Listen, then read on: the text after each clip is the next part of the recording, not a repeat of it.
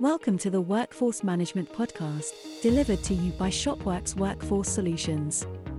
The podcast that explores everything you need to know about workforce management, the technologies involved, strategies and processes, the trends, and the solutions.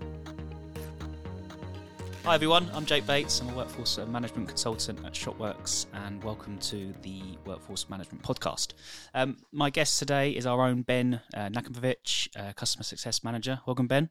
Hey. Um, so this episode, we we're kind of looking at around what kind of tasks are involved with a workforce management um, system. Um, so Ben, just kind of as a, a brief overview, introduction into tasks what are kind of your standard required tasks when kind of operating a workforce management system? Well, um, I'd say like b- before you start defining the tasks, um, it's it's crucial to you know um, define your your stakeholders, uh, who would be in charge of that solution and who will be responsible for those tasks. Um, so that would be the you know the the first step um, to unlock the full potential of a, a, workforce management solution. Who are your stakeholders? Who will be your champions?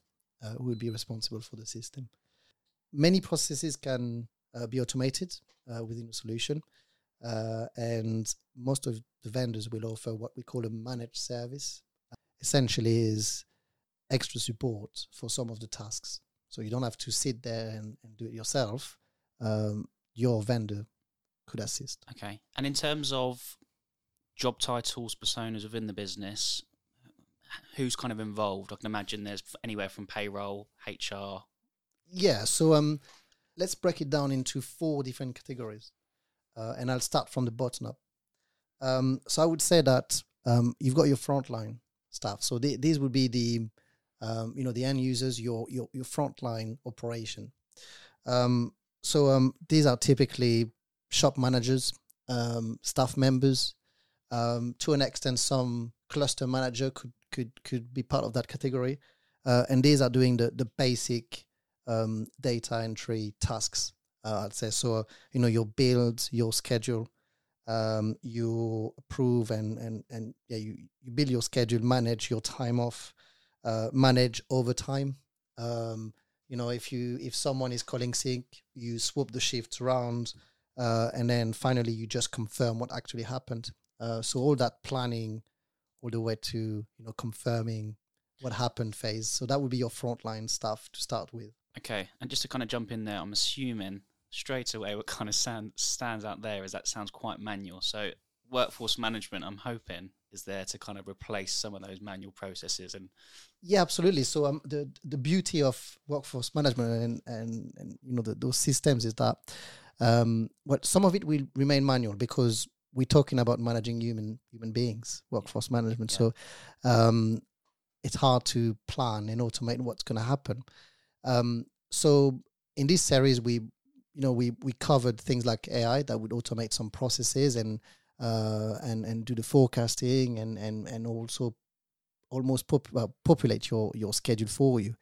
Um, but when it comes to the frontline staff, uh, they will have to uh, manage exceptions, uh, people turning up late, people not turning up at all, uh, stuff that might be scheduled for a shift, but they call six, five minutes before the start, and then you need to find a replacement. So um, these tasks, they can be assisted by the system. So we've got, uh, in Shopworks, for example, we've got um, uh, modules that you can use to automatically find a replacement and, and, and notify uh, available uh, staff so they can cover a shift. Um, but there's still there's still a need for management um, action on, on, on this because you know they, they are the one managing their team on the ground. And I'm assuming naturally there's HR payroll, so there'll be joiners, movers. Yes. T- systems talking together. There's going to be a HR element of tasks as well. Um, workforce management, I suppose. What would be the advantages? Um. So um, you know, a good workforce management system uh, is would be able to talk to your other systems. 100% of system can integrate with your HR vendor, uh, your payroll vendor, and make sure the data flow between between the systems. But yeah, so you've got like um, you know an admin leadership team mm-hmm. um, that would make sure that um, new starters that join the business are populated into the system ready for managers to schedule in. Yeah. Um, if staff are moving between locations or or being promoted to a different role or or change the contracted hours or any contract changes in general, those you know admin leaders would be here to make sure that the platform reflects that. Yeah. Um, so so staff can be scheduled accordingly. So um so yeah, and then of course when someone leaves, you need to make sure it's also translated to the system, so you don't end up with people that have left the business scheduled into the uh, into the rota. So these tasks are very very very important uh, as well, and that would be, be typically your your HR team, um, your your payroll team, people sitting you know in uh, in a centralized function uh, that would make sure that the data is populated. Okay. And your kind of account management, customer success, now I'm assuming there's going to be some use cases where tasks can't be done or there's an issue. If I'm kind of, where's the support element from a workforce management with some of those tasks? Can I do them myself? Does some client, I suppose it goes into how specific or configuration Um, side of it is. Well, the discussion is is often well, it, it's often start with okay, we've got a challenge. That's that's a task that we need to to implement, and can you advise? Yeah. Um, and then there's a lot of knowledge sharing because, of course, um, the customer success team does speak to dozens of businesses, so uh, it's it's often very beneficial to say, well, actually, it works there. Maybe you should try in your business. I'm pretty sure it would work as well. So we can use those lessons learned from from other projects. Um, so you've got that that conversation that starts in that way. The, the aim, the golden aim, is to make sure that they can take over that task and be completely um, well self sufficient. But um, this is where you know we take them into a journey of saying, okay, this is the task, this is how we can do it, and by we I mean us as a group, you the client, Yeah. and and us the vendor, um, and then we'll take them through baby steps. Yeah. Okay, we'll do that. We might be highly involved the first few times. Yeah. And then we'll we'll take you through the process. We'll issue a guide or or whatever might be needed so they can then own that task. and I'm Mr. COO, CEO.